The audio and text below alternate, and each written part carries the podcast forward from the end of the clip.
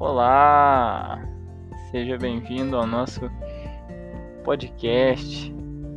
Hoje estamos aqui um pouco para falar sobre esse caso Clodoaldo, essa conversa entre psicanálise e psiquiatria, essas diferenças, essas nuances.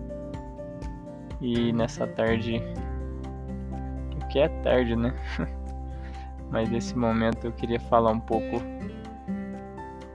sobre esse texto proposto, o texto DSM, Psicanálise, uma discussão diagnóstica,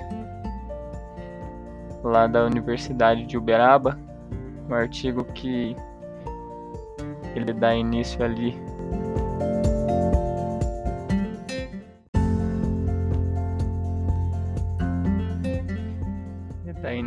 Introduzindo esse impasse entre as duas, essa divisão, são uma dupla visão, é uma visão diferente uma ali da outra. E eu não quero me ater muito na introdução e já quero ir direto ao caso do Clodoaldo, que foi um caso que ocorreu no CAPS, em que eles trouxeram pra gente esse sujeito. O nome dele é Clodoaldo. Ele é de uma família com uma condição estável, residindo ali com a sua mãe, com seu padrasto e a sua irmã. O que ele diz em tese sobre ele é isso. E o artigo em si, ele está baseado num ocorrido. Ele parte de um ocorrido, que foi quando Clodoaldo agrediu o pai, enquanto ele tentava sair da casa da mãe da sua mãe. Ele tentou barrar o pai, ele quebrou o carro, impedindo que ele fosse embora. E foi contido ali pelos familiares, e foi quando a mãe acionou o SAMU, encaminhou para a urgência psiquiátrica. Então, basicamente o caso de todo o trabalho consiste nesse episódio, juntamente com o processo ali de tratamento do Clodoaldo. Mas esse episódio é o que chama a atenção ali do caso, onde ele quer evitar que o pai vá embora. Mas continuando,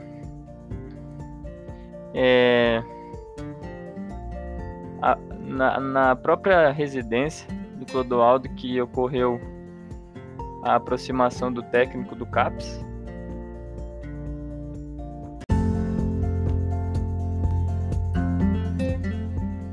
E a partir desse caso é colocado então duas vertentes diferentes. A vertente de diagnóstico em psicanálise e a vertente diagnóstica em psiquiatria, baseado no DSM.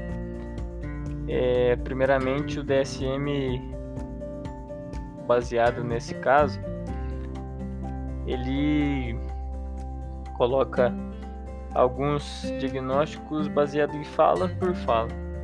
Diagnóstico como esquizofrenia,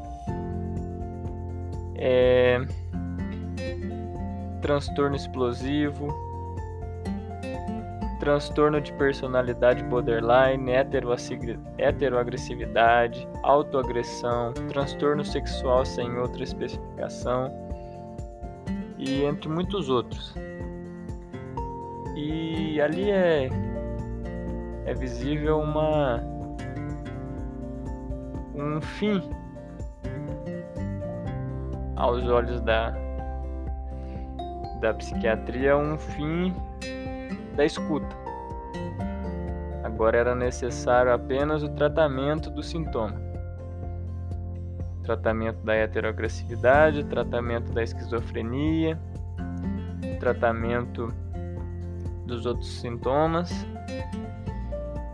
E eu, no decorrer do artigo, é colocado também a perspectiva da psicanálise, que seria uma perspectiva diferente, não com tantos sintomas, nem com tantos diagnósticos, com diagnóstico apenas de neurose histérica, mas uma utilização desse diagnóstico diferente, não mais para medicar, não mais para terminar a escuta, mas um diagnóstico visando a escuta, que a partir daí ela partilha a escuta. E essa é a grande diferença do diagnóstico em psiquiatria, do diagnóstico em psicanálise. O diagnóstico em psiquiatria, ele encontrou o sintoma e tratou o sintoma. O diagnóstico de psicanálise vem encontrar o sintoma, mas ele procura utilizar esse sintoma para permanecimento da escuta, valorizar essa transferência que houve, essa abertura que houve do sujeito, do analisando, para uma transferência, para uma troca contínua.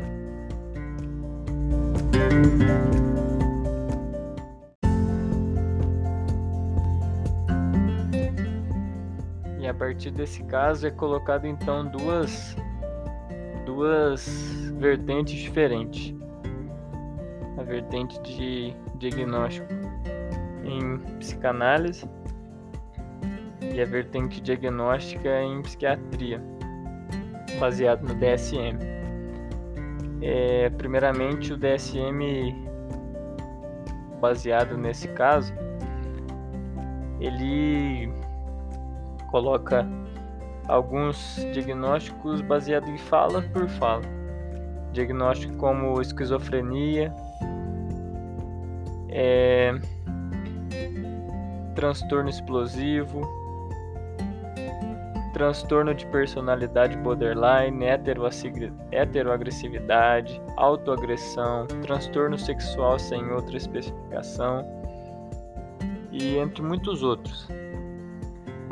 E ali é visível um fim aos olhos da psiquiatria, um fim da escuta. Agora era necessário apenas o tratamento do sintoma. Tratamento da heteroagressividade, tratamento da esquizofrenia, tratamento dos outros sintomas. E eu, no decorrer do artigo, é colocado também a perspectiva da psicanálise, que seria uma perspectiva diferente, não com tantos sintomas, nem com tantos diagnósticos, com diagnóstico apenas de neurose histérica, mas uma utilização desse diagnóstico diferente, não mais para medicar, não mais para terminar a escuta, mas um diagnóstico visando a escuta, que a partir daí ela partilha a escuta. E essa é a grande diferença do diagnóstico em psiquiatria, do diagnóstico em psicanálise. O diagnóstico em psiquiatria, ele encontrou o sintoma e tratou o sintoma. O diagnóstico de psicanálise vem encontrar o sintoma, mas ele procura utilizar esse sintoma para permanecimento da escuta, valorizar essa transferência que houve, essa abertura que houve do sujeito, do analisando, para uma transferência, para uma troca contínua.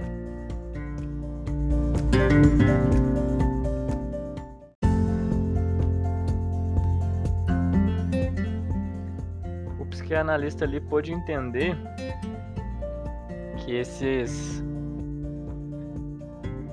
arranjos que ele trouxe, esses significantes que ele trouxe, embora seja o seu sintoma, é a forma que ele encontrou para poder lidar com a lei, que era o pai, que ele encontrou para poder se portar frente ao pai, que era o símbolo da lei ali para ele. Ele usou, em primeiro lugar, a ironia, a ridicularização, dizendo que ele é um crédito irônico. Depois ele usou a desmoralização da lei, querendo tirar o pai como esse provedor da lei, aquele que tem a oportunidade do falo, porque quando ele é colocado como pai, ele não é mais objeto de desejo da mãe, sendo interesse por outro homem, como ele diz, ele é viado. É a forma que ele lida ali com a lei. E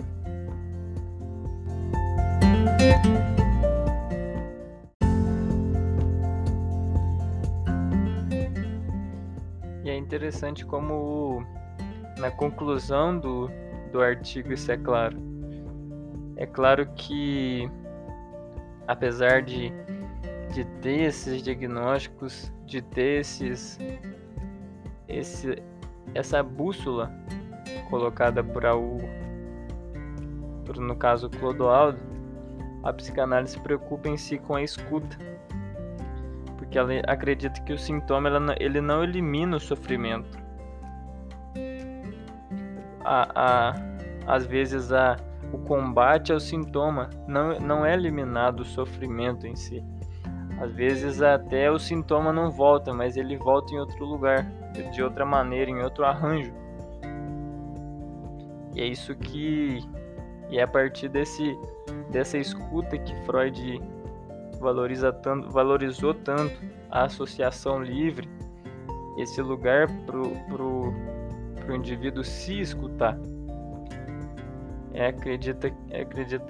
A psicanálise acredita que a partir da escuta, a partir da pessoa se escutar, ela pode se reinventar. A partir da escuta, ela pode formar para si, trazer para si o que realmente tem causado angústia. Então, que eu pude trazer nesse texto, eu pude parar para pensar, eu pude parar para estudar um pouco como que é importante essa escuta. Às vezes o diagnóstico não é em si tão importante quanto a escuta, quanto esse espaço para ser escutado, para lidar com com esse desejo, com esse gozo, com essa lei. Mas isso não é um combate ao sintoma que vai ser inibido, esse sofrimento. Então, essa era a contribuição que eu queria trazer. Perpassei aí o texto, perpassei a conclusão que termina nisso, trazendo à tona que a psicanálise não está muito preocupada em combater o sintoma, mas ir direto ao ponto, em que causa esse desejo. Não apenas a inibição do sintoma, mas ir nesse objeto de desejo, nessa relação com a lei, que é tão explícita aí no texto. Obrigado por gastar esses minutos me escutando e um bom dia a todos.